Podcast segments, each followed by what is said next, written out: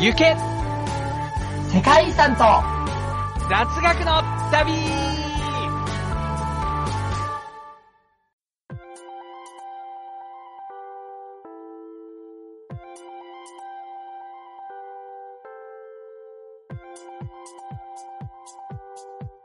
皆さんこんにちは、こんばんは、そしておはようございます。今年は、いい年だった、ゆすです。最近彼女ができました、チャイです。出た。すごいことをさらっと言うやつ。いや、もうここで挟み込むしかないでしょ、これはもう本当に。もう最これね、言っとくけどね、今年の、もう今年のね、最大のニュースであり、僕の生涯を彩る最大のニュースの一つだからね。おー。じゃない？そうか、そうか。まあ、確かに、もうす、うん。過去10年ぐらいで一番いいニュースかもしれないね。ちょっと待って、過去10年の中に彼女もいたんだけど、いた時期あるんだけど別に。うん。まあまあ、そういう人たちと比べても。ああ、いい人、いい人だと思う。てか、ユース会ったことないでしょ会ったことないのに、な俺会ったことないじゃあ会ったことないけどどこがいいと思うか教えて。俺の彼女のいいところ自慢を一度も会ったことのない、話したこともないユースから聞きたい。まず、私は会ったことはないけど、スカイプで話したことはあります。おー、なるほど。うんじゃあスカイプで話した感じはどうですかで、で、まず、ニコニコしている。で、え、それ話しただけでわかんの？顔見ないとわかんないじゃん、顔見ないと。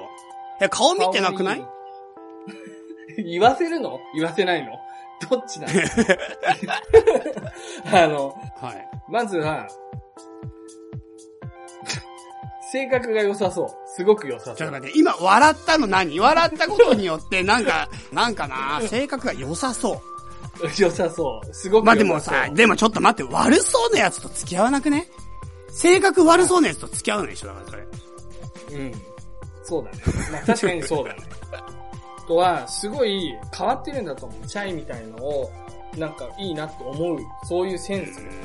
それは本当に変わってるし。俺のことを好きになる仕組みかそうなの。だって俺さ、チャイのことさ、すっげえ友達だと思ってるし、かけがえのない存在だけど、絶対彼氏は嫌だもん。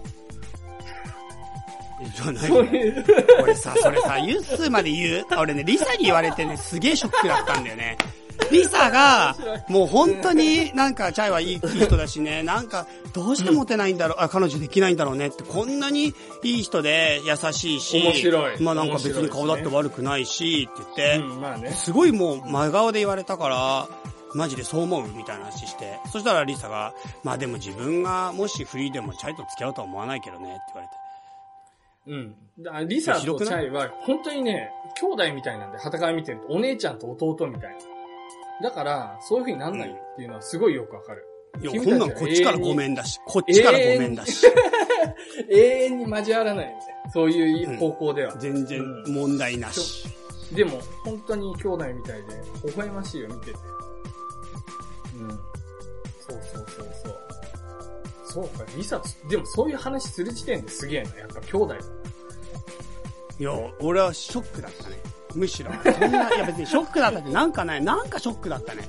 だってリサがそこまで、ね、近くにいてうん全部俺のこと知ってるのに、まあチャイはないな、みたいな。ないな。うん。ないな。俺俺だってないし。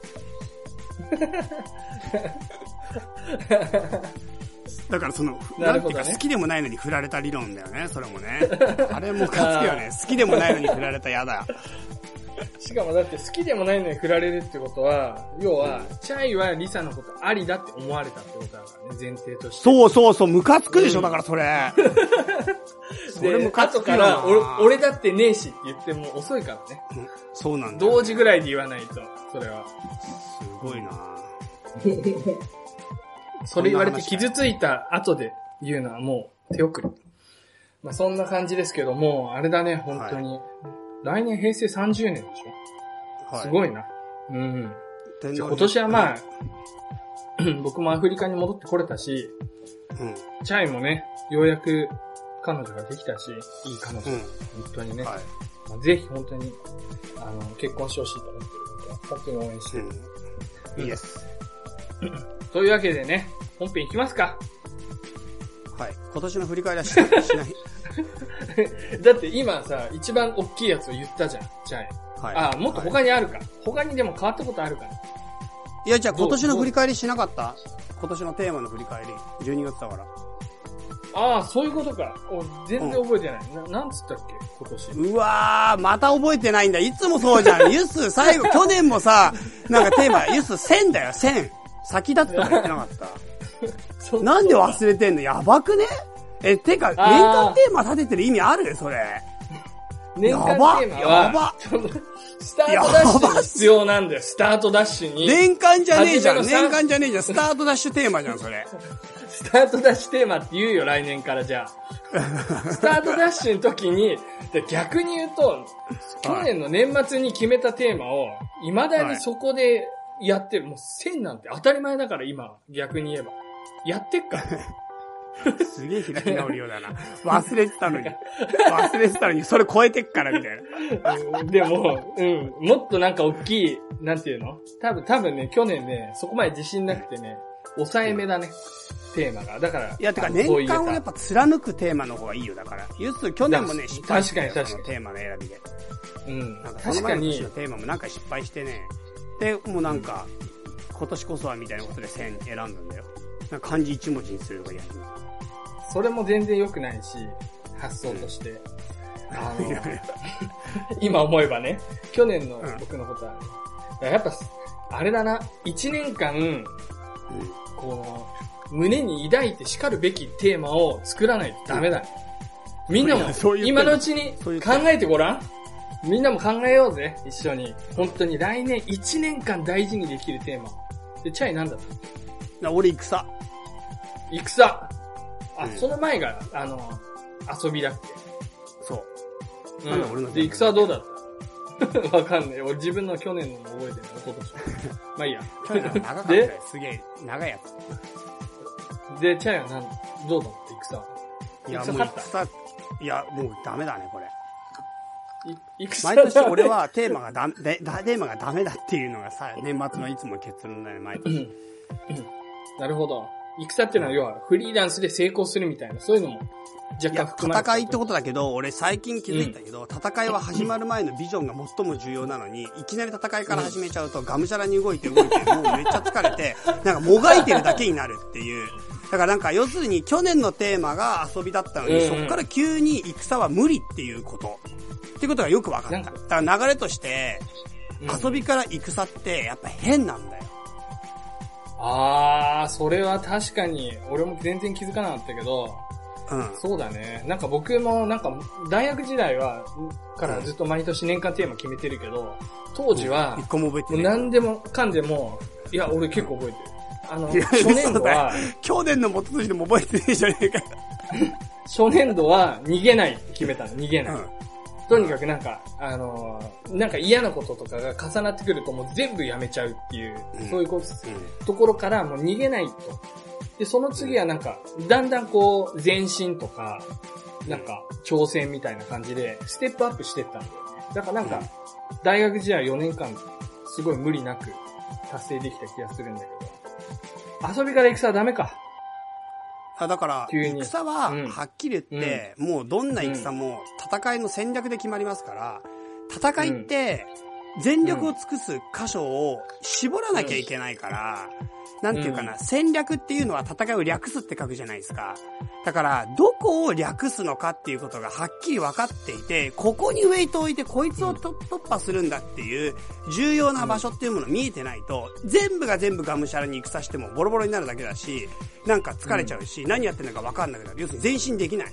だから、戦略を持って省くべき戦をちゃんと選んで、うん戦を起こさないといかんっちゅうことですね。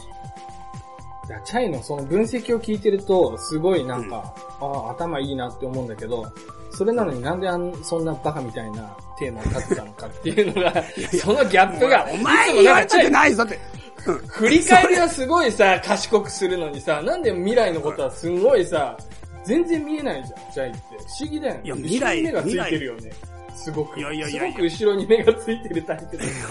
チャイって変わってるよな。本当に。そんなことないよ。それ全然褒め言葉でもねえし。うんでもなんかね、畳とか聞いてるとね、改めてね、あ頭いいなって思うんだよね、チャイのこと実は。いやいやいやいや、そう思ってないでしょ、本当は。あの、いや、本当に思ってる、本当に思ってる。で、歌川くんも負けてないなっていう。地頭いいな。すごい上から目線じゃないよ、これ、本当に。俺、俺なんか、何かと、あの、すごいいいなって思うってことだよ。なんか、はいうん。そうそうそう。いやでもとにかく今回だから戦は、テーマとしてやっぱり準備を得てない戦はありえないっていうことを学んだ。うんうんうん。だからなんかやりたいこと何でもやるって言ってスタートしたじゃん、今年。要するにフリーになったから何でもやろうっつって。何でもやって何でも戦で何でも戦ってやっていこうと思ってたけど、それって多分戦、戦術、戦術っていうかその戦いとしては最も最低なレベルの戦い。要するにあるものないものを全部槍だろうが、剣、剣だろうが、棒だろうが何でも使って目の前の人を倒していくっていうやり方だから、多分最も幼稚な戦いであり、これはほぼ意味をなさない、前進をなさないということを学んだ。うんうんうん。なるほどね。まあでもはい、それは、宮本武蔵っていう本に書いてある全く同じことだ。うん。そう。宮本武蔵のやつを1年間で学んだから、いいよ。宮本武蔵1年間で学べたら。武蔵は、まあ、武蔵はっていうか、まあ、吉川英治の多分考えだろうけど、なんか必死で頑張るっていうのは、戦いに臨む上で一番最低、下の、下の策。それはもう動物でもできると。追い込まれれば動物でも必死で戦うから。だけどそれは大抵負ける。でうん、覚悟。覚悟を持って戦うっていうのが、あの、ちょっとやや崇高人間的。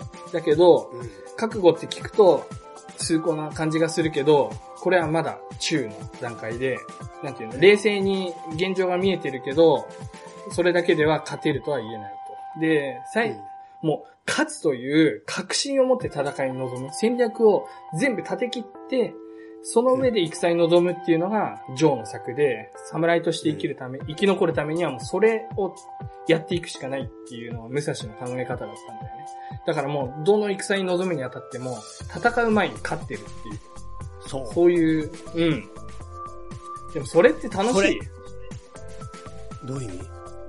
それって楽しい。いや、だから、いろいろ試して、試行錯誤して、結果失敗したけど、経験が、失敗した経験があるから、いいと思うんだよね。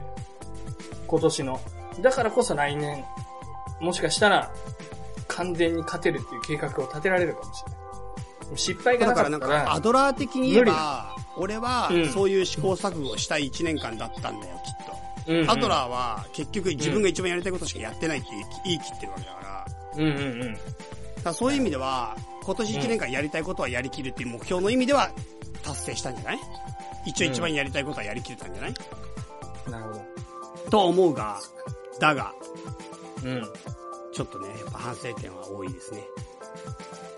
なるほど。じゃあまあ、来年のテーマね、また頑張って、あのー考えて、それで、年明けに発表しましょそうですな。俺もうほぼ決まってるけど、でももう、来年ね。なんかね、今年5いい年日記全部終わるの。う。おお、そうか。だから来年から新しい新5年日記になるので、まあ本当次の5年間また気合入りますよ。やっぱり5年日記の節目ですから。なるほど。そうね。うん。わかった。僕はこう日記とかつけてないけど、うん。頑張ろうと思います。わかった。はいそん。な感じで、はい。はい。それでは12頑張っていこう月最、今年最後の生活本編の始まりです。イエイっす。いいっ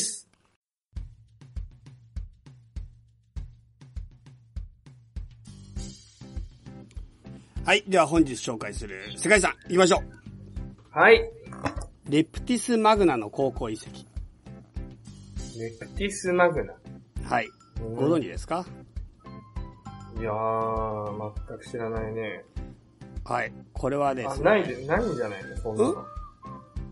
聞いたことないもん。いやー、これはご存知であってほしいですね。大陸にお住まいのユッスーさんは。大陸にお住まいですから。そうですか。そっちですか。はい。うんこれはですね、リビア。ほうほうほ文化遺産1982年登録基準123ってことなんですけど、う。まあ、リビアにいい世界遺産あるイメージありますか？うーん、まあ、なんかあるとしたらいいやつだよね。なんでなんで？いや、あのーリビアって別にそんなにユネスコにたたくさん寄付してないだろうから。それでも選ばれる。寄付したら、寄付したらいっぱい選ばれるわけじゃねえんだよ。そういうことじゃねえんだよ。全然その、そねその、それないから。そういうのないよねじゃ。あリビアにいいイメージがあるかちょっとまず聞きたいね。リビアにどれほどの世界遺産のクオリティがあるかっていうのはちょっとユースさんのまずざっくりしたイメージを知りたいね。リビアって、うんアフリカのうん。北東の方にあるやつだよね、多分ね。まあそうだね。北東、まあ北東っちゃ北東だけど、もうほぼ真上ぐらいのイメージでいい,、いいかな。あの一番北？まあ確かにエジプトの隣だから、エか？エジプト、エジプトの隣だから、まあエチオピア、うんエチオピアに接してるかな。多分エジプトの隣だと思うんだけど、だからもうほぼうん。北ですよね、うんいい、いい世界遺産あるイメージがあるから、まずそこ知りたいなと思ったんだよね。エチオピア接してないよ。チャドとエジプトとニジェールとアルジェリアの間だよ。ああ、じゃああと結スーダンもある構真ん中の方だね、本当真ん中ですよ、真ん中。はそこら辺は、あれですか？い。うん。な、何かしらの王朝関係ですか？いえいえいえ、もうまさに地中海ですよ。はっきり言って、あアルジェリア、リビア、エジプトはもう、本当にうん相当すごいですか？ら。特にアルジェリアですけど、まあモロッコもそうかも、チュニジアとかそこら辺もそうですけど、この北、北アフリカっていうのは、地中海を面してるから、ローマ時代に繁栄を極めてる可能性があるんですね。ということで、今回のレプティス・マグナの考古遺跡は、なんと最盛期にはローマをもしのぐ規模となったローマ遺跡。ローマ時代の遺跡。なるほど、なるほど、なるほど。はい。ということになります。えっ、と、ちょっと簡単にじゃあ説明していきましょう。レプティス・マグナは、もともとは紀元前の10世紀頃、フェニキア人という人たちによって作られた、あの、うんところですね。で、まあ、あの、ローマの属州ということで、まあ、ローマの、まあ、植植民地っていうか、まあ、属州、そこにいる人たちを所属、ローマに所属したわけですね。で、商業がとか、あとは、まあ、あの、港なんかってことで、まあ、流行った町ということになります。うん。で、まあそうだな、ちょっと経緯を少し説明しておくと、まああのね、あのー、もともとは、えーっとね、フェニキア人が、あの、あの、建設したところですけど、あの、植民都市として、フェニキア人がね、あの、うん作ったリビア西海岸の植民都市として、オエアっていうところ。うん。まあ現在でいうトリポリ。全然わからないもトリポリは知っといてほしい。トリポリはあ、もうトリポリは聞いたことあるかも。うん、トリポリは知ってほしい。と、あとサブラタっていうところとともに、三つの都市っていう意味のギリシャ語のトリポリスと呼ばれるということで、うんうん。うん、まあ結構重要な都市なんです。で、どれぐらいすごいかっていうと、まあね、レプティスはね、最盛期にはなんと10万人の人口を抱えてました。おー。はい。多いね。多いですよ。そうう。ん。で、まあそんな感じで始まっていくわけなんですけども、えっ、とね、うんうんまあ、ここがなんで繁栄を極めるか。うん。まあ、まずは発展の過程としては、北アフリカの商業中継地、まあ、ほぼど真ん中ですから、北アフリカの商業の中継地として発展していったんですが、まあ、最大の繁栄を極める原因、あの、理由になるのが、あの、紀元後400 146年にこの地で生まれたセプティミウス・セベレスっていう人がいるんです。うん。このセベレスというのは、なんと、後、1900、あ、違う違う、あの、紀元後の193年に、ローマ皇帝になる。193年って言うと三国志の時代だね、ちょうど。全部三国志換算するつもり？今日。いいよ。ローマ皇帝、うん実はこれアフリカ初のローマ皇帝です、セベレスは。へえ。そう。初のローマ皇帝ということになりまして、で、この時に黄金期。まあ、総面積4、あのね、4平方キロメートルのレプティスには、東西と南北に2本の大通り。で、うんそのとこに幹線道路を中、その幹線道路を中心に様々な建物を作っていくと。うんいうことになるんですね。まあ、とにかくね、この植民地出身の初の皇帝によって、まあ、この生まれた場所であるセベルス、あのーマグナっていうところを、あれ、ごめん、レプ,、うんレレプティスマグナっていうところを、どんどんどんどん、まあ、建造していくわけなんです。うん。えー、っとな、そうだな。まあ、まず、あのー大通りのね、デクマスっていうところ、あ、デクマヌスというところの交差点には、四面門って言って4つの面がある門。あと、セベルスの凱旋門っていうのがあって、で、あとは、セベルス帝が198年にローマ帝国領の東方に位置するパルティアをクテシフォンで破った時の、それを記念する門になってると。まあ、凱旋門ですから。まあそうだよね。そう、なん、はい凱旋門はなんか意味わかるんだけど、うん。交差点になんで門作っちゃうの？よ、指紋とか、4つもあるなんかね、4つの、なんか、なんていうかな、箱みたいな建物みたいになってるんですよね。の。あ、それが凱旋門でもあり、指紋でもありみたいなこ四面門。とあ、四面門なんだね。うん。あ、そういうことか。ああ、わかったわかった。うん。なあの、どの方向からも通り抜けられるようになってんの？うんうん。今写真見たら、そういう風になってた。あ意味分かったでしょ？だから建、なうんていうん。か、なんて言えばいいかな、箱みたいな状態になってるもんなんだけど、要は、あの、あれだよね。あの、うん風呂場にある椅子みたいな感じだよね。いやいや、それなんで、すごいしょぼい感じがするけど。はい。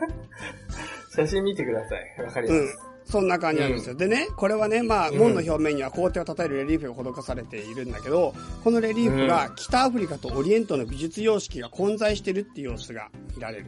また柱にはコリント式の装飾が施されているということなんですね。うん。うんうん。で、まあ、あとはまあ、とにかくむちゃくちゃいろんなものがあるんですけど、あと、円形、円形劇場。はいはいはい。なんかローマっぽいね。ローマっぽいやつがあったりとか、まあ、うんあとはそうだな、まあ、どんどん上げていくともうあれですけどね、まあ、普通にそのね、バシリカっていう場所。うん。うん。これはなんかローマのところに多分よくあるやつだと思うんですけど、あ、公会堂とかって書いてあるね。あ、公会堂か。ああ、なるほど、なるほど。そうそうそうそうそう。そういうやつがあると。はいはいなるほど。まあ、あと神殿、アウグストゥス神殿うん。とか、あとはフォルムっていう広場うん、うん、うん。とか、まあそんなものが残ってんだけど、とにかく彫刻単価もかなりすごいし、うん。なんていうのかな。まあ、あの言ったら、ローマ皇帝が自分のね、そのところと同じ、あの、ローマの都とに匹敵するぐらいのレベルで作らせるために、まあ、とにかくめちゃくちゃ税を極めたものを作ったわけなんですよ。うん、うん、ね。でね、うん。うん。まあ、この、まあ、野外劇場なんか1万6000人収容可能とか書いてありますけど、うん。これがね、なんとね、うん。長い間砂に埋もれてたので、保存状態がかなり良好なんです。うーん。うん。そうか。そう、実は、これね珍しいね。そう、1921年にイタリア人考古学者、P. ロマネッリっていう人によって発掘されたので、その間うん砂にずっと生まれたため、風化しておらず保存状態良好。オブジェや建物のレリーフは鮮明に残されており、ローマ時代の装飾技術を知る上で大きな役割を果たしたということなんですね。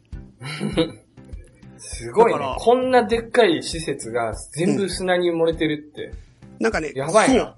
いや、だから結構やばい、衝撃的な建物群だったんですね、これはうんね。うん。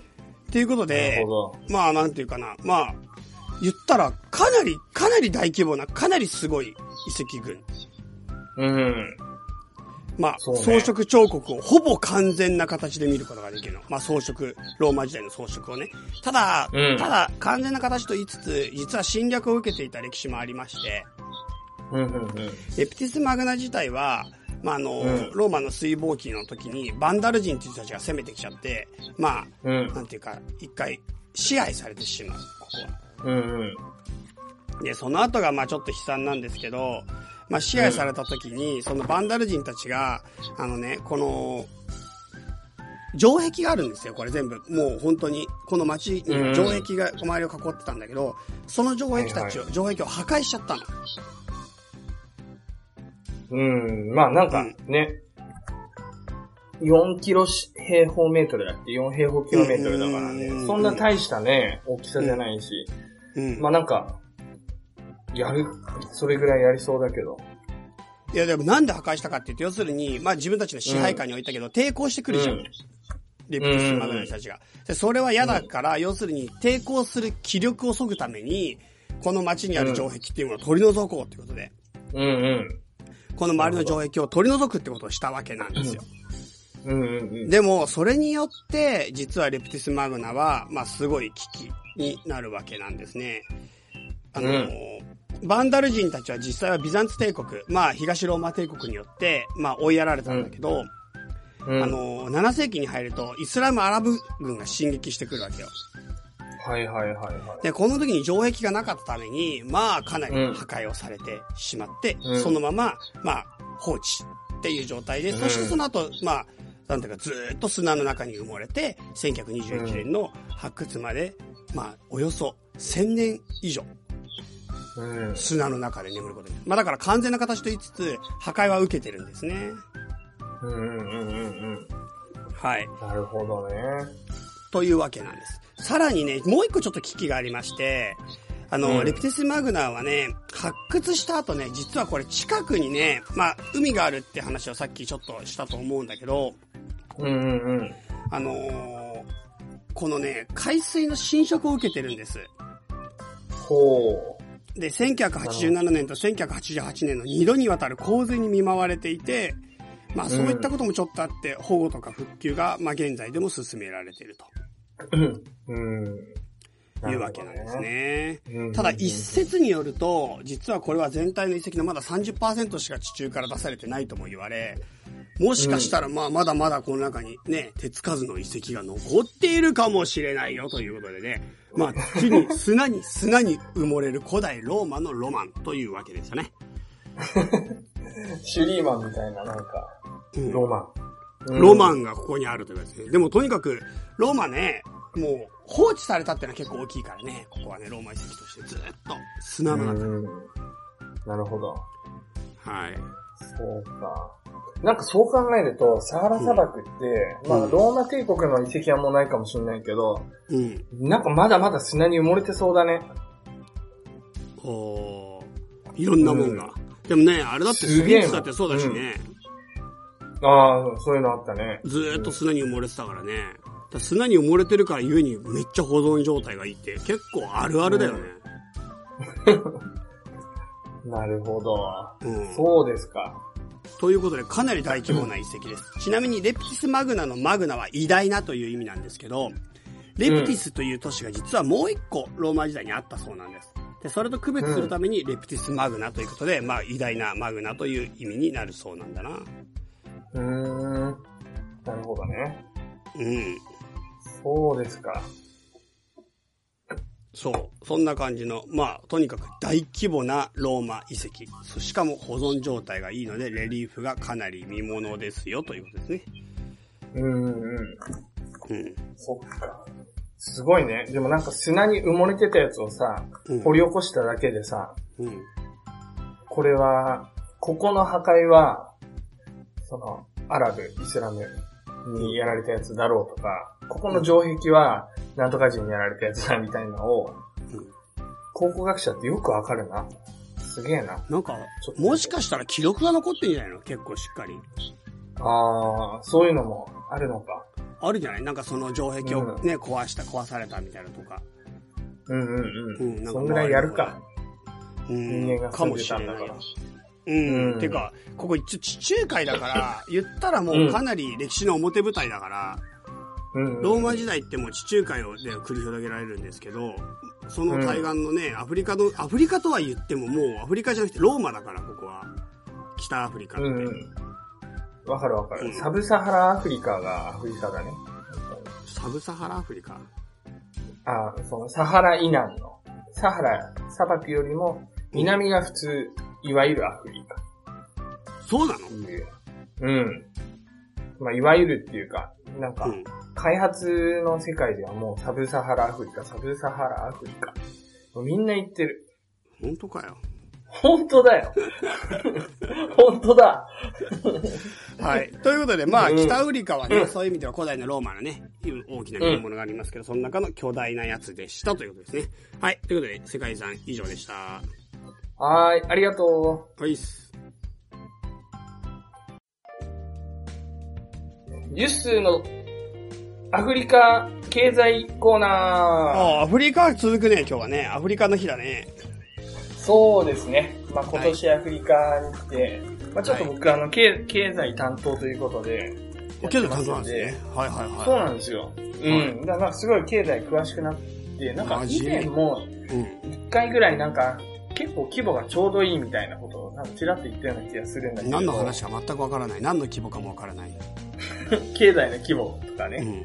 うん。うん。がちょうどよくて、なんかその国のあり方とか、うんそのこの国の今の状態を良くするためにどういう政策が取られてて、その評価みたいなものを考えるのに、すごくなんか、あの、多すぎないっていうか考えなきゃいけないことが。さすがサブサハラアフリカ。うん。まあそんなわけで、ちょっとその中でも、あの、ちょっと一部を取り上げて、あの、はい最近面白いなと思ったんだけど、はい。あのね、実はガーナってうん、発電公社と送電公社と配電公社って3つ分かれてるんです。うーん。うん。で、そのそれぞれが、まあ、いわゆるあの、国営企業みたいな感じなんだけど、うん。一応、あの、独立してるというか、全くもって国が管理してるわけじゃなくて、まあ、それぞれに、まあ、なんていうのかな、うん、半官半民みたいな感じでやってるんだよね。うん。なんか昔で言うな、でなんとか公社、電電公社とかさ、うーん。国鉄みたいな、なんかそんなようなイメージかな。うーん。うんで、完全にまだ民営化されてないんだけど、まあそれやってるんだけど、ほだけど、やっぱ、多分大株主がか国で、国ん。の意向はすごい重要だったりするんだけれど、うん。まあ、経営効率が悪いわけですよ。はい。正直言って。で、はい特にその3つの中で一番経営効率が悪そうなとこがわかります？ええもう一回言って、発電と送電と？配電。ちなみに送電っていうのは、例えば、東京から大阪、名古屋に、あの、高架のさ、すっごい、でっかい太い線で、電圧をすごい高圧にして、うんその、電気のロスが少ないようにして送る太い線のやつね。なんか、ある東京タワーのちちっちゃいやつみたいなやつ。あ、そうそうそうそうそう。あの、いっぱい並んでて、でなんかあれが絶対登るな、登るな、みたいな、なんかもうめっちゃ書いてあるやつで、登るな、危険、みたいな。そうそうそう。うんもう、持ってのほかだよね、登るとか。近づくだけでもちょっとどうかと思うけど。ううんん。そうそうそう。まあ、と、とりあえずそれがね、送電で、配電っていうのは最後の電信柱で、その各家に配るやつ。まあ、日本の場合はそれ一色単なんだけど、東京電力が全部やってたりするんだけど。一番効率悪いのは送電なんてだってさ、置いてって立てて、ブワーって流すだけだから簡単なのに。配電なら簡単か。そうなんだよ。さすがチャイ。うん送電はね、実はすごい経営状態いいんだけど、うん。発電は何かと、その、まあ、電気を起こすのは技術的にうまくなかったり、うんいろいろ火力発電しようとしたり、水力発電しようとしたり。あ、発電？俺配電って言ったよ。あ、してるしてる。まあだから2番目に悪いのが発電なんだけど、ああ、そうなんだ。一番悪いのは圧倒的に配電。あはいはいはい。これは、あのーなんていうのかな。あのーそもそも、せっかく発電しても、うん。発電じゃない、配電をしようとしても、電気を、まあ、売ってるんだけど、うん。まあ、すごく、お金を回収できない。まあ、うんガーナ人お金払わない。うんまあ、あのー住所変えちゃったり、ID 変えちゃったりして、うん。ちゃんと資金回収できないし、そもそもあんまり、まあ、やる気がないみたいな感じで、まあ、うん結局、その、発電と配電のところとかって、むちゃくちゃ借金が多いんですよ。で発電も発電も含めて、ええ発電も含めて。で、その額たるや、うんなんと、100億ガーナセディに上るんですね。100億ガーナセディ。す大大した額じゃねえんじゃねえか。いや、日本円だとね、あの、25倍なんで、かける25なんで、2500億です。すごいんですよ、この金額っていうのは、やっぱり。うん。で、それで、で、要はそれをなんかレガシーデッドとかやって、要は、あの、借金の遺産みたいに言われてるんだけど、要は積み重なってきたものだから、うん。結局それを多くの、あの、ガーナの銀行の人たちから、銀行の人たちっていうか銀行から借りてるから、うん。銀行にとってはそれがほぼ不良債権。返ってこないから、ほとんど。ううん。ん。うん。まあ、潰れはしないけど、返っても来ないみたいな借金になってて、うん。全然。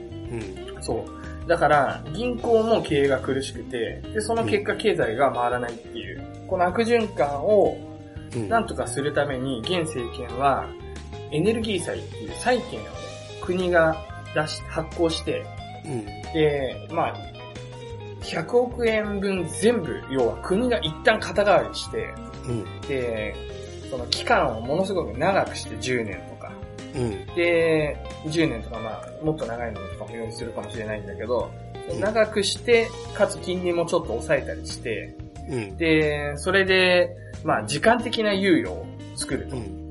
で、要は、あの、電力会社も、基本的に、今借金が多いから余計に新しいことが、新しい投資ができなくて、なんか悪循環に陥ってるんだけど、うん。銀行も電力会社も、その不良債権とか借金から一旦解放されれば、その間にどんどん経営が改善していって、後々その政府に肩代わりしてもらったやつを自力で返せるみたいな。なんか、まあ、日本もバブル崩壊した後は似たようなことがちょっとあったりしたけど、うん。ね、公的資金を注入したみたいなのが銀行にあったと思うんですけど、まあそういうことをやろうとしたんですね。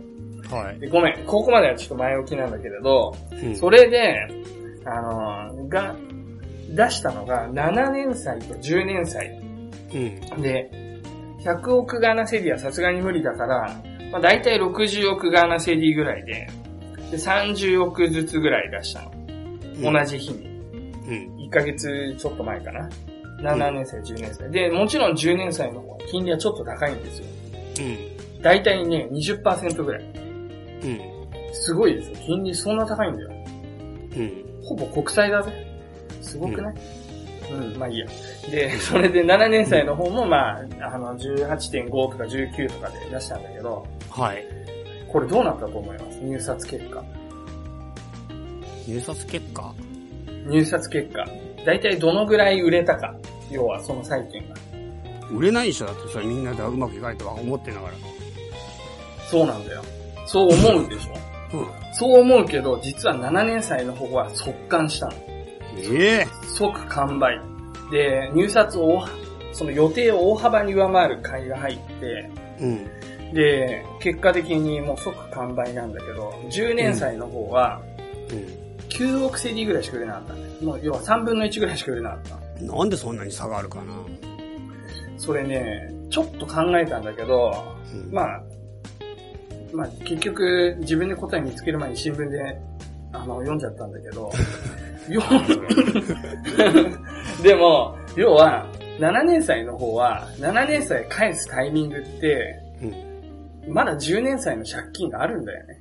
10年歳で借りた分の余力があるから、はい。7年歳の方は返ってくる確率が極めて高いの。はいはいはいはい。そうそうそう。だから、まあそりゃそうだなっていう話で、うんだからそっちにものすごい買いが集中したんだよね。こうやって2つに期間分けちゃったから。はいはいはいはい。そうそうそうそう。まあでもなんかその後、あの、ガーナ政府が、この、これはあくまで第一弾で、もう100億円に達するまで、あの、債券を発行し続けるとうん。言ったことで、だと思うんだけど、うんこれは僕の予想なんだけど、10年債も結局、ぐんぐん伸びて、まあ、うん合計、あの、50億セディぐらいまでは売れたんだよね。うーん。まあ、そんなような感じで、初めはもう、矢とかめちゃくちゃ叩かれてたんだけど、うん。まあ、結局そういう風に売れたりして、でもなんかこうやってなんか経済とかって、一つの状況があった時に、うんやっぱ、どういうことがその先に起こるかっていうのを常にまあなんか予測しながら現実が動いていくっていうところとか、すごく面白いなって思っていて、うん。で、まあ政府は、今回のエネルギー祭は、まあ基本的には、あの、電力会社を救うためだと、救済するためだというふうに言ってるんだけれど、実は多分銀行を救う方が大きいんだよね、これ。うん。銀行の不良債権問題を解決する方がすごく大きくて。うん。で、っていうのは、その銀行でお金を借りると、実は今金利が30%ぐらいかかるんですよ、ガーナ。うん。だから、すごく景気が良くなってきてるのに、銀行からお金が一切借りられないの。金利が高すぎて。うん。で、政府がどんどんどんどん金利を下げてるんだけど、銀行は不良債権があるから、あの、政府から借りる、元々のその、公的、なんだ、えっ、と、公定部合みたいなのがこう下がっていってるのに、うん結局、金利は下げられないみたいな。うん。ちょっとそういうところがすごく大きいなと、僕は思っていたら、それは、やっぱそういう風に言う人も出てきて、うん。そうそうそう。なんかそんなような感じで、まあ、経済が回っているよっていう話だね。なるほど。そうでしたか。うん、なんかね、なんかそれってうまくいくのかな？要するにさ、配電なんてさ、うんうん。結局なんか抜本的に解決しできんのかな？その黒字化なんだからうん。あのー正直これもかなりネガティブな見方があって、配電公社は結局赤字なんだから、うん。うん、毎年赤字なんだから、一旦長期支援されてもその翌年からまた借金が増えていくだけだと。うん。まあ、全く信用ならねえって感じで言ってるんだけれど、うん。まあ、多少はね、こうやって、その、ある程度、その、電力で、電力料金で上がってきた分については、うん。まあ自分たちで、あの、また次の投資に回せたりするから、結局、漏電、じゃないかなと。漏電とかね、東電とかね、うんまあ、あの、電気が漏れたり盗まれたりとか、うん。あとはその電力回収とかも、なかなかできないっていう。まあ7割ぐらいしか電力回収できてないんだけど、料金を。でもなんか、これについては、実はこのガーナ政府は、うん、もう IT 技術で、その、生体認証とかを組み込んだ新しい ID カード、ガーナカードっていうのを、今年から、まあ来年からかな、厳密的には。厳密には。うん、今年からあの一部の人に発行が始まってるんだけど、うん。そうそう。あの、やるっていうのを、この9月か10月だったかな、打ち出したばっかりなんだけど、うん。ほぼそれに合わせて、実は今までガーナって住所がなかった。え？そうや住所が。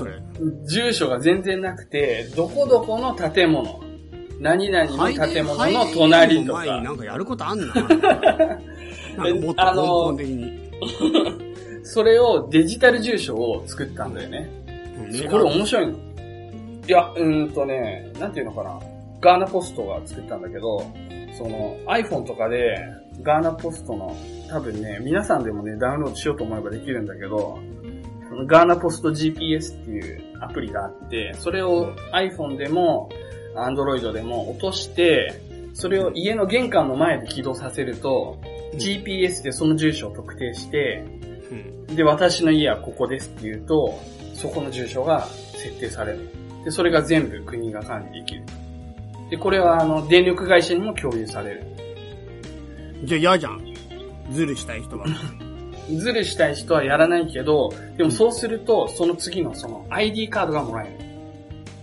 で、ID カードを持ってないと、例えば、まあ、これ実際には報道されてないけど、おそらく、報道されてないでやばいんじゃないあ、違う、僕が聞いた話じゃなくて僕の予想なんだけど、うん。あの、政府がいろんなその社会保障プログラムで、お金をちょっと困ってる人に渡したりとか、うん。そういう補助金を出したりするんだけど、公的サービス？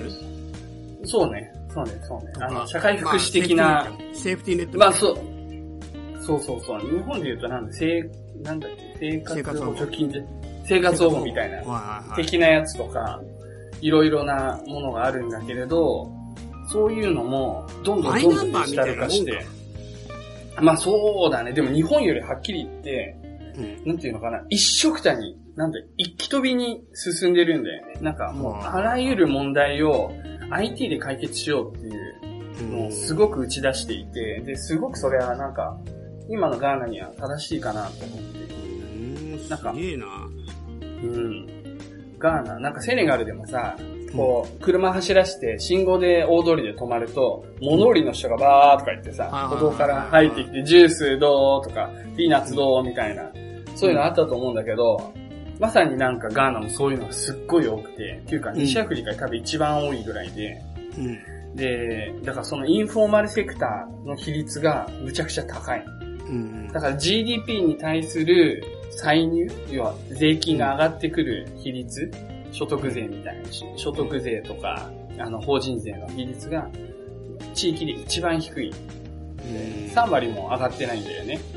そうそうそう。これはもうインフォーマルセクターが大きすぎて、税金払わない人が多すぎるんだよね。うん。そうそうそう。でもそういう人たちっていうのは今まであの、手渡しみたいな感じで補助金受け取ってきたけど、これから先は、もう住所があれば銀行口座が作れるから、で、その銀行口座に、もうオンラインで送金するみたいな、ちょっとそういう話も出てきてる。若干ね。うん。だったここら辺はもう全部一つながりの話で、そう、なんか、ね、今の政権いいんだよね、結構。まあ、そうか。ガーナ人にとっては、まあ、いい面もでも悪い面も完全に把握されちまうってことだよね。なんか言ったら、今までは把握されなさすぎてるところから完全把握まで一気に行くって ものすごいギャップだね。うん。そうだね。そうだね。まあ。それ、もう、ID カードなんていらねえっつって、インフォーマルセクターにとどまる人はたくさんいるだろうけど、うん。うん。でもそういうのがないと、なんか要は正規雇用がされないとか、うんそういうこともあるから、どんどんどんどんやっぱ給与格差が、ね、その正規の人と非正規の人ってあるもので、うん。そのガーナの経済をフォーマル化するっていうのを、うん。今の政権はやっていて、なるほど。すごくね、これは一つ、あの、面白い取り組みだなっていうのと、また次回ね、はい。あの、話したい政策というか、取り組みがたくさんあるので、はい。またね、やっていきたいと思います。はい。すいませんね。はい。こんなはい、感じで。ありがとうございました。ははいはい。はい。はい。というわけで、いよいよ、エンディングおよびメッセージ紹介のコーナーです。イェイイェイいや、今回もね、なんか最近、うん私ちょっと小耳に挟んだのは、実は、はい。はい。あの、リスナーさんというか、この番組を聞いてくださってる人数、うんダウンロードしてくれてる方の人数が、うん。1万5千人いるっていうじゃない。いや、それもう人数どころじゃなくて、定期購読で、しかも最低1万5千人ですから。もうそれは、す。ごいな。いや、もうすごいよ。だって、累計のダウンロード数100万ダウンロードを容易に超えてるということが判明しましたからね。すごいね。これは本当に、それは本当にびっくりした。びっくりしたよね。うん本当に世界でね、まあ30人ぐらいしか聞いてないかと思ってたよ。で、オフ、30人しか聞いてないのにオフ会に60人来るっていう奇跡だなっていつも思ってたけど。30人はおかしいだろう。まあでも、そうは言っても、僕本当にリアルな話、5000人以下だと思ってたので、まあ3000ちなみに畳の目が4000 5000ぐらい人です。畳の目5000人。あ、マジでか。そうなんだ。うんそうですか。英語の人は非公表。非公表。そうですか。そうですか。なるほどね。やるからな。うん。まあ、それはいいとして、はいまあだから、あのね、やっぱね、たくさんメールをいただいております。ありがとうごありざいます。がとうありがとう。で、もう素晴らしいメールなんで、どんどん読んでいきたいんですけれども、う頼んだ。まずね、あの、こないだの回を、前回の11月の回を配信した直後に来たメールで、うわ、やべえっていうのがあったんだよね。はい、お願いします。はい。えータイトル、せかさつきっかけで人生変わりそうです。うきょー チャイさん、ユースーさん、いつもポッドキャストを聞いたり、ツイッターやブログを見させていただいたり、オフ会やセミナーで楽しませてもらってます。テッツーです。お、てってっつ、つてっつ、久しぶりだな。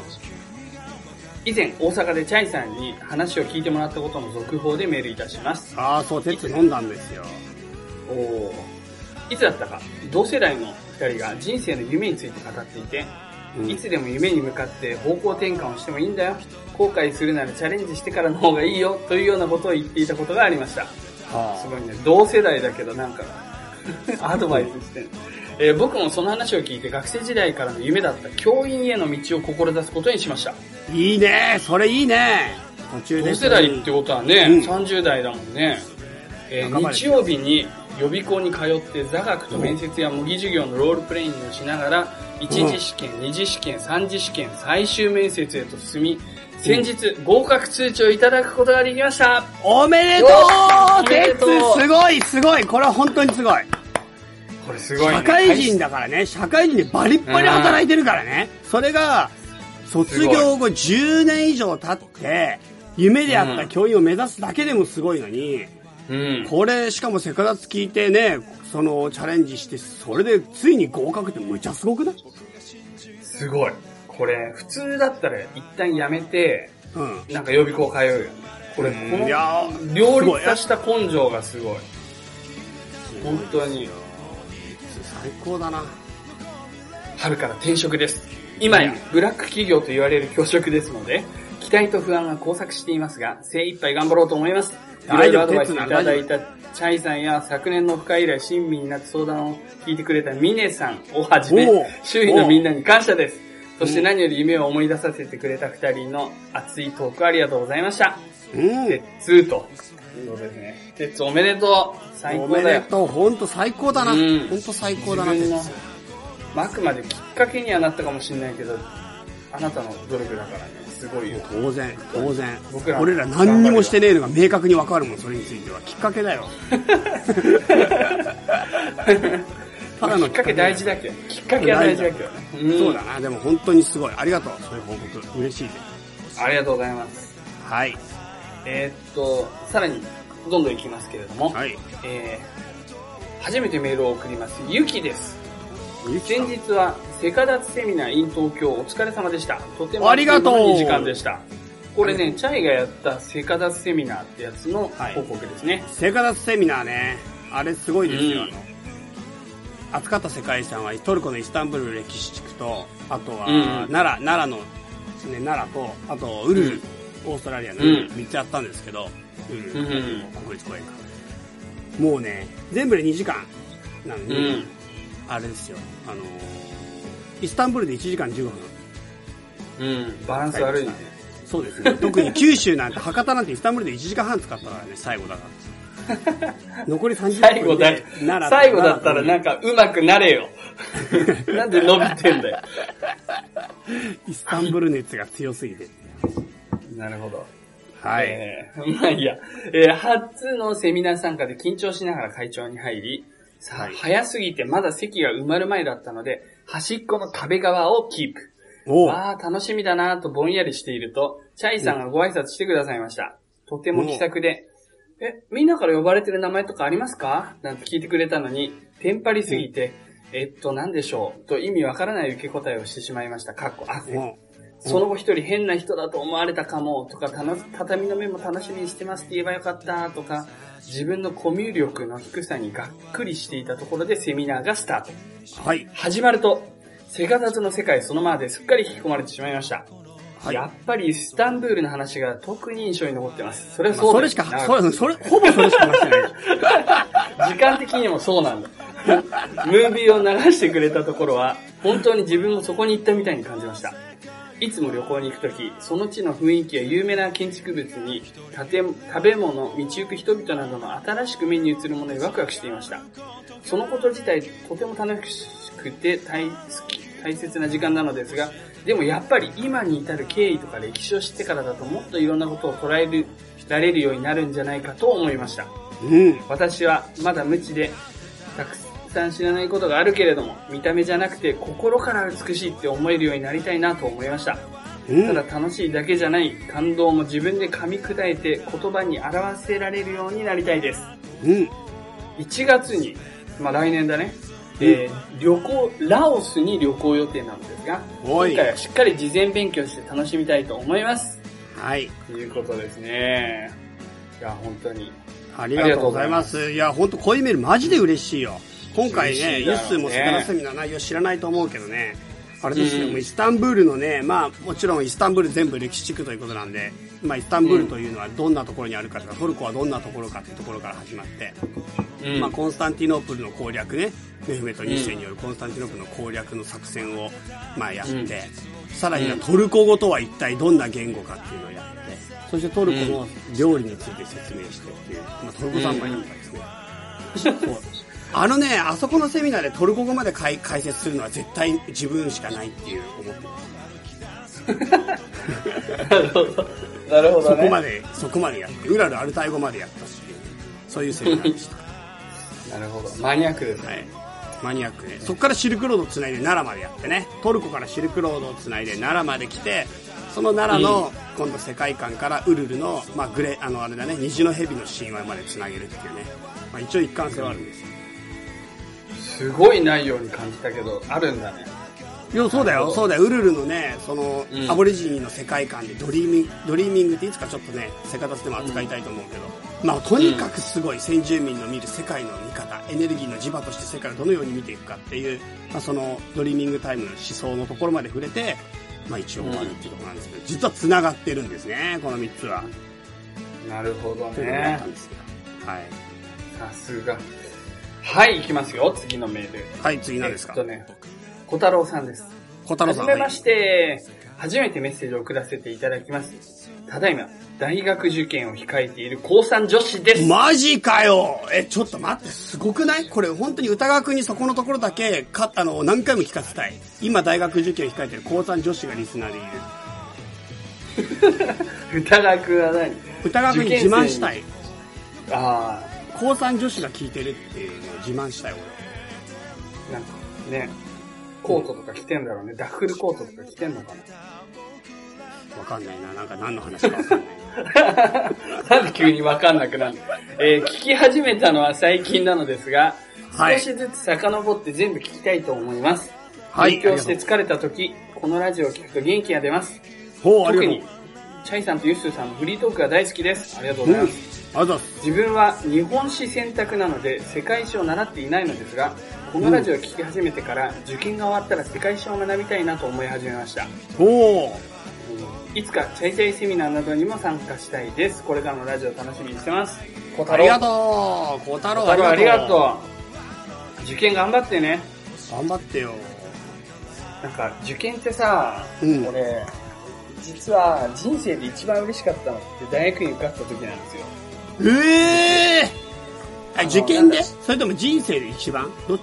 えっ、とね、人生でなんだけど、なんていうの、瞬間的に嬉しかったのが、あ、そうなんか、すごい、なんか俺、結構もう味噌汁で入ってたけど、多分、うん。あまだ味噌汁じゃないか、20代ギリギリか。なんかすごい、にベッドの上でジャンプして、やったーとか言っちゃったの。やったーとかすげえ言っちゃハハウっスダスト満載じゃん。た。で、それで喘息が発作が出る。下に、なんかうちの母親の、あの、お客さん、なんか近所の方が来てたんだけど、うんその人全然知らねえのに、うん。バーッつって親に報告するついでに、なんかその人にもなんか話しちゃった。いや、実は今、大学で、まあいいや、それはいいんだけど漫画見てうんでもなんか、何が言いたいかっていうと、うん今日それをたまたま思い出したの、このメールを見て。で、はいはい。なん、か、大学受験とかって、うん。なんでこんなししんどいのかとか思うけど、うん、そういう風に、なんか、人生の中で歓喜する瞬間、そのうん。苦労を乗り越えて歓喜するっていう、それを味わえるのって、うん。なんか少ないから、うん。その後、うん。同じようなことが何度もあるかっていうとないので、うん。だから、すごくなんか、あの、大事に頑張ってほしいなと妥協せず、うん純粋に、うん、こんなラジオ聞いてる場合じゃねえっていうか、あの、聞いてもいいんだけど、な んなんだよ。まあそういう風にね、ちょっとエールを送りたいなと思いますよ。本当に本当に。もうね、あの、規則正しくうん。はリズムで頑張ってください。い。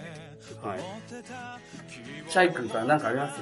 えっと、なんかね、最近、YouTube で林先生のやつで、なんか受験1ヶ月前に、なんうんか受験生に話す言葉みたいなの見て、おうで、なんかね、ちょっとね、俺もちょっとうろ覚え、最近見た割にはうろ覚えなんだけど、なんか、うんとにかく、なんか人生の中で本気になって頑張れる期間っていうのがそんなにまあまずはないみたいな話で、で、本当に死ぬ気になって、まあ要するに、あと1ヶ月だから、まあ要するに、この1ヶ月の後にね、本気になって頑張って受かるやつと、本気になって頑張って落ちるやつと、頑張らなくて受かるやつと、頑張らなくて落ちるやつがいると。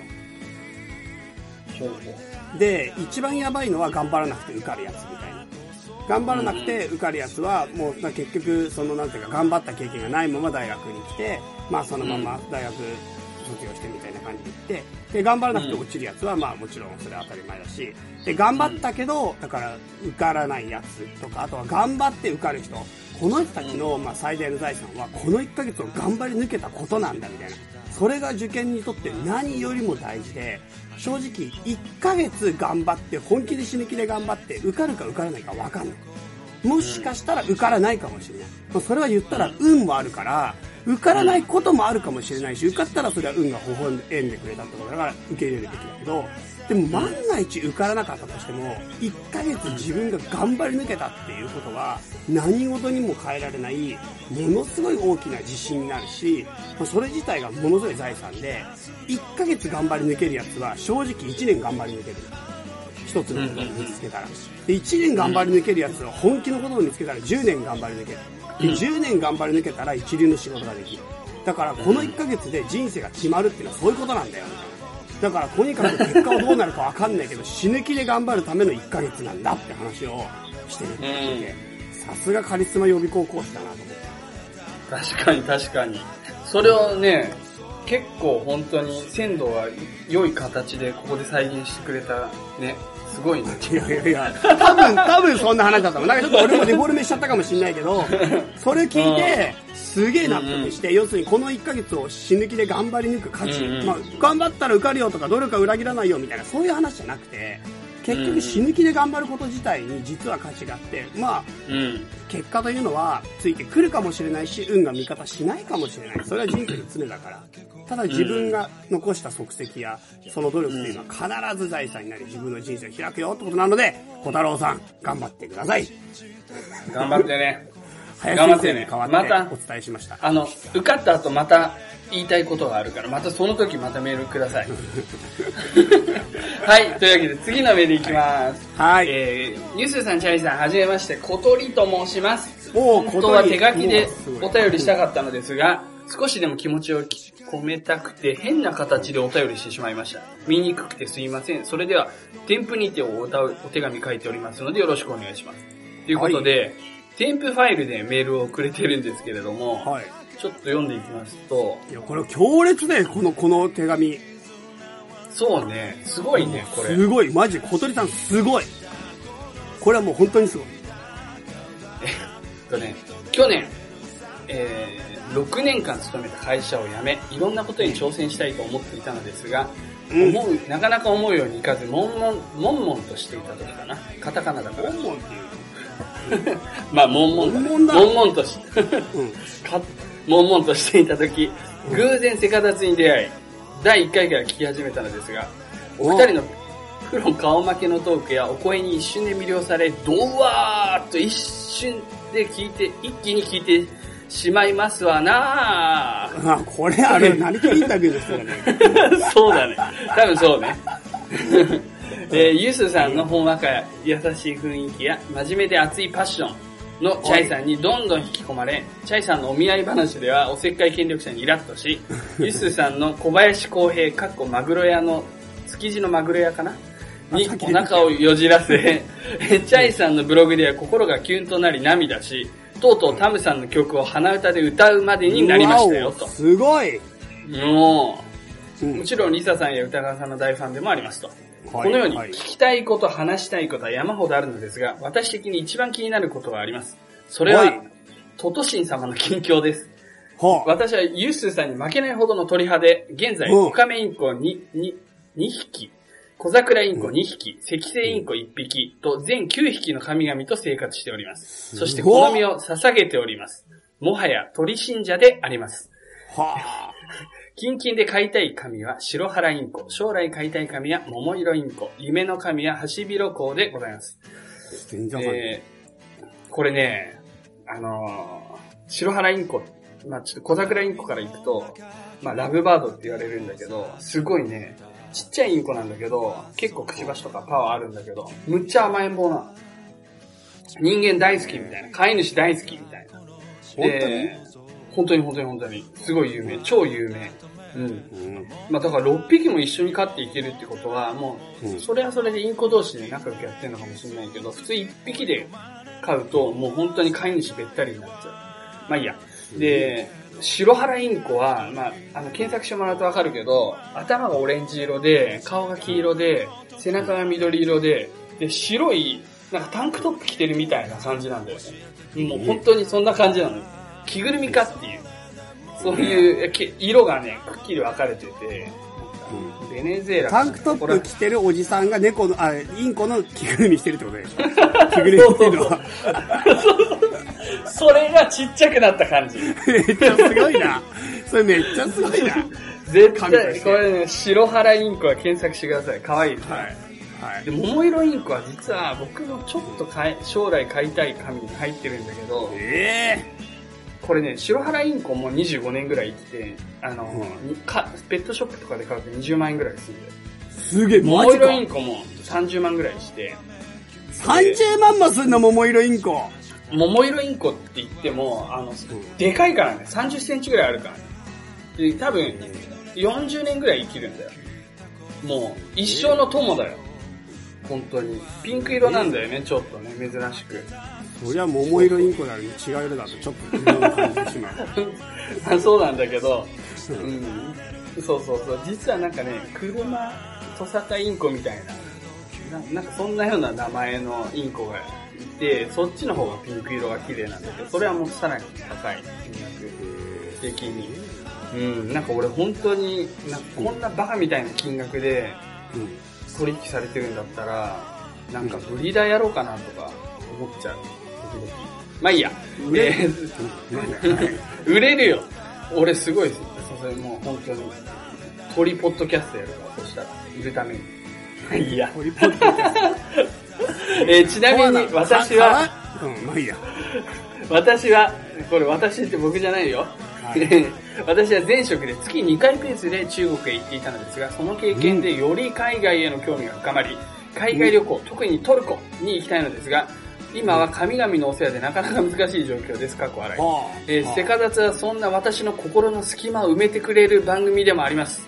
はいえーさて、話は戻りまして、戻るんだね。そんな鳥信者としては、トトシン様の幸せがとても気になるところであり、うんトトシン様は現在どうしていらっしゃるのです。個人的にとても心配でそわそわしております。というはい。ことで、あのですね、トトシンはね、もう、トシン？トトシンというかね、トトくんはね、僕の実家にいます。でトトくん。うちのうん。うちの実家、まあ僕が基本的には飼ってるんだけど、今までもインコ文鳥とずっと飼ってきた家なので、うん。あの、鳥の扱いはすごく慣れてる。結構愛されてるので、うん。あの、それなりに幸せにはやってると思うんですけど、やってるっていうか、まあ写真とか持ってきてもらったりしてますけど、うん。なんか知んないけど、この僕のトトはすげえ人見知りで、うん。一人で飼ってる時は全然気づかなかったんだけど、なんか、家族の前とか、まあ僕の妻の前もそうだけど、初めのうちはもうめちゃくちゃ人見知りで、うん。全然懐かないっていうか、でだんだんだんだん心開いてくるんだけど、うん。だから、今でもまあ半年近く経ったけど、うん。多分、僕を待ってるかわいそうな話だな それ。と。でも、だって、本当に持ってきたかったけど、オカメインコって、あの、地震とかでも、むちゃくちゃパニックになる。バタバタバタバタバタって。なんかもう本当に反射的に羽をブワーってやって飛び立つ、もうそういう種種族に彼ら。うん。うん。あの、世界でも本当にトップレベルで飛ぶのが速い鳥だから、もとも。と。だから、あの、東日本大震災でもオカメインコ、もうバタバタバタバタやって、日本中のオカメインコが、まあ、病院に運ばれたんだよね。病院インコだらけだ。そう、病院っていうか、まあ、あの動物病院ね。うん。あの、まあ、それはいいんだけど、まあ、ともあれ、だから飛行機で運ぶっていうのは非常に怖いのと、はい。まあ、それでも運びたいと思ったけど、うん。あの、ガーナは何年か前に鳥インフルエンザがあったので、日本がまだガーナから来る鳥を完全に禁止してるんだよね。うん。そう。で、しかもガーナは実は、このオウムとかインコの一大産地で、うん。で、あまりにも密輸が多いから、ガーナ自体が輸出を禁止してんの。うん。オウムインコ類の国外に出さないと。うんどういう理由があって。だから、ガーナに連れてきちゃったら万が一。うん。連れてくることはできるんだけど、うん。日本に戻すことはもう絶対無理。ええで、それがもうすごくありえないことだから、うん。仕方ない。悲しくないの？悲しくない？悲しいけど、でもまあ、うんあのー僕が50過ぎるまで、オカメちゃんの、あの、トトシンの寿命はあるので、うん。まあ、ちょっと、初めのうちは本当申し訳ないって感じだけど、うん。後々は一緒に暮らすよ。はい。ということでした。うん。あとね、ちなみにね、僕ね、こっちに来てからね、あの、まあ、妻の誕生日プレゼントなんだけど、ちょっといい双眼鏡を買ったんですよ。はいはいはそれで、あの、毎日のようにバードウォッチ。トト見てる？トト見ない。トト見ないよ。日本の。地球は丸いんだよな見えないか。見えないけど、ううんん。そこら辺のバードウォッチングをして、まあ、鳥寄りの生活を保ってるけど、すげえ、うんあの、日本でもめったに見れないような、あの、カワセミの種類。うん。カワセミってあんま見ないでしょでもめっちゃ可愛いまあ。まあ、うん見ないけどいるんじゃない？あの、俺らが住んでるとこにたまたまいないだけでいるんじゃない？結構。なんか、日野市、僕住んでたことが10年ぐらいあるんだけど、日野市って東京にある八王子の隣なんですけど、うん。うん。そこは、市の鳥がカワセミなの。うんだから、至るところに、小学生か中学生が描いたカワセミのポスターが貼ってあるのに、うん一匹も見たことない。あ、でもうちもヒバリだけど、ほぼ見たことないよ。相模原市の市の鳥ヒバリだけど、ほとんど見たことない。そんなもんよ。まあでもその、ね、あの、セネガルショウビンっていう種類のカワセミが、もう、家の目の前にいるから、うん。結構一週間に一回は見れる感じで、すげえ楽しすげえな。い。うん、ぜひぜひ、まあちょっとね、そんだけ飼ってると他の人に預けるのも難しいと思うけど、うんあの、小鳥さんもね、まあ、旅行楽しんできてください。はいガーナにも来れたら来てね。はい、というわけで、はいえっ、と、ごめん、長くなっちゃったけど、もう一個だけ読んでいいですか？2個読みたいな、これ。お？あ、そう。えー、っと、じゃあ、専務さんから行きましょう。はい。ガラケーから失礼します。ゆうすーさん、チャイさん、こんにちは。いつも番組楽しく拝聴しています。もじもじ系サイレントリスナーを出し、初めてのお便りを送らせていただきます。かっこ笑い。え、あの、大か阪っこ笑い、すごい書き方すごくない専務の。かっこ笑いって全部書く書いてある。さすがだな。さすがだな、専務。カタカナでカッコって書いて、その後で笑い。これは本当ラジオ的に読みやすいですよ、このそうそうそう。そうう。んさすがだな。もう気遣いが半端ない。やっぱ専務になるだけあるよね。うんうんえーあの大阪オフ会にドキドキしながら単身で参加し、ユッスーさん、チャイさんをはじめ、それを支える リスナーのみんなと出会ってから1年が経ちました。そうだね。えーちょうどね、い12月10日なんだよ。あ、そうなんだ。じゃあ、ま今さに年、茶間バー、茶間バーやる12月10日に去年大阪セカンドオフ会やってるんだよ。ちょうど1年。そうなんだ。うなんかもっと長いような、もっと短いような、なんか、まあ、長く感じるけどね。ん。長く感じるけど。なんか、今の2年ぐらい前に 感じたけどね。そうだね。うんまあいいや。えーはい1年間があっという間に過ぎ、人につながりたい、楽しいことをしたいという、ユッスーさん、チャイさん、リスナーさんの皆さんの欲求を爆発的に満たしたオフ会も、うん今は記憶もぼんやりしてきて夢だったような気さえします。このはい1年間、いろんな方々と出会い、いろんな刺激を与え合う関係を築いてこれたのは、すべてセカダツという共通項があって、ユッスーさん、チャイさんの人間性にみんなが共感していたからだと思います。うん。福島で復興協力をしていたユッスーさんも今は結婚して国際協力でガーナへ。逆に仕事を辞めたチャイさんはいろんなことにチャレンジしながら新しいことを模索している。リアルにそしてタイムリーにお二人を感じることでリスナーを含めた共感を生み出しそしてそれぞれの形でみんながセカダツを作っていく。そんな番組に出会えてよかった。とオフ会から1年を振り返って思いましたこれからも番組はもちろんお二人のますますのご活躍を楽しみにしてますありがとう。ありがとうございます超嬉しいねだな。ああ、もじもじ系。このもじもじ。ねうん。うんあれから1年だよ、もう大阪。ね、そう考えると不思議だよね。大阪かなり今盛り上がってるけど、まだ1年なんだよね。うんうんうんうんいや、本当に素晴らしいメンバーですよ、みんな。本当に。本当にそう思います俺もそう思うね。いや、もちろん東京もそうなんだけど、本当に、いや、もう生活リスナーがみんな素晴らしい。まあ、大阪は今言ったけど、もう本当みんないいです。さすが、こんなね、温かいお便りありがとうございます。えークエアさんです。えークエアさんいきます。ユースーさん、チャイさん、いつも楽しく拝聴させていただいております。セカチラのオスマン会からセカダツを知り、今では畳とセカダツを主に通勤時に聞いています。はい。ずっとサイレントリスナーでいようと思っていたのですが、うん第68回、これ前回だね、の、うん鈴ぼさんのお便りを聞いてメールさせていただくことにいたしました。はいはい。サイレントリスナーでオフ会、セミナー未参加、ツイッターもしていない自分は、他のリスナーさんとの接点なんてないと考えていたのですが、まさか、仕事先で、茶間バッグを目撃するとは、うわーこれはつぼうさんの相手が、あい、さい、相手サイドじゃないか。すごいよね。これすごいよ。前回、つずぼさんが仕事の先で、出張先で遠く行った時に、たまたま茶葉バッグで行ったら、相手の仕事先の人が、そのバッグみたいなこと言ったやつでしょ？そうそうそうそう。で、なんかその時は仕事だったんでほとんど話せずみたいな感じで終わったやつでしょ？そうです、そうです。それでしたらその相手側からお便り来たの？そうなのよ。またあれじゃん。セカダツ掲示板再開じゃん。セカダツ掲示板。ここでどんどんやりとりしてもらおう。つずぼさんからお便りもらって、クエアさんからやりとりしてもらおうじゃん。これつ、うわ、始まったわなんか懐かしいな。必殺さんとかがやってたやつだよね。やってやあ当初つやってやつ。必殺さん最近ツイッター復帰したんだよ。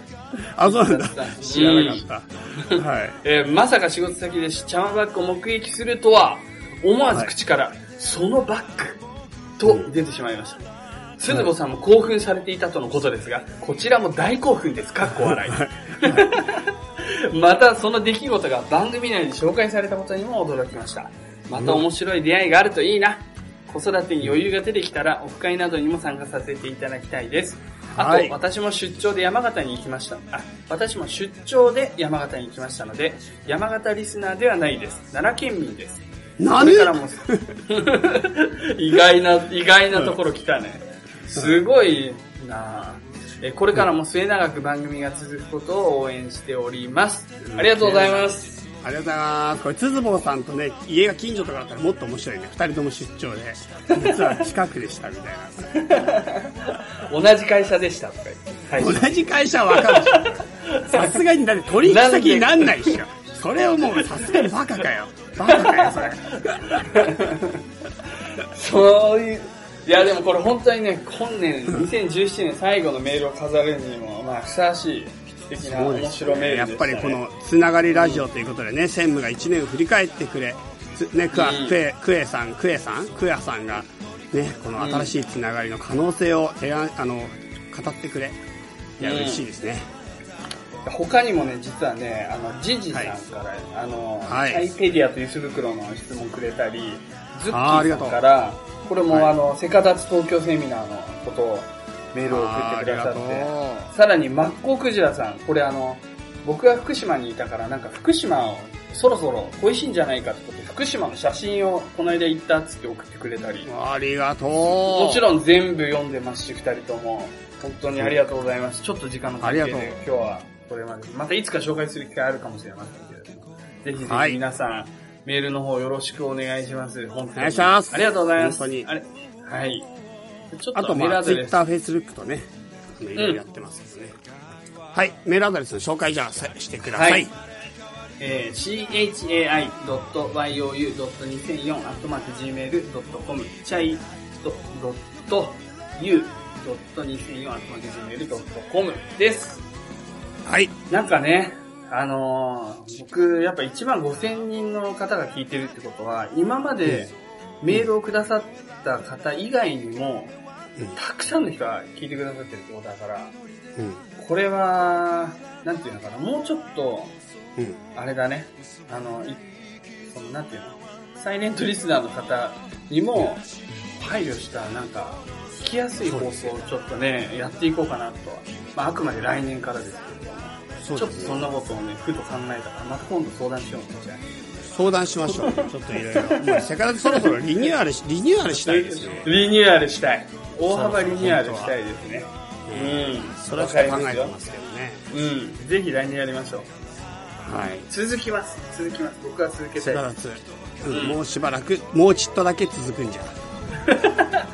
38巻までですから。大体ね。はい。というわけで、はい。えー皆さん、良いお年をそれでは、さようならさよなら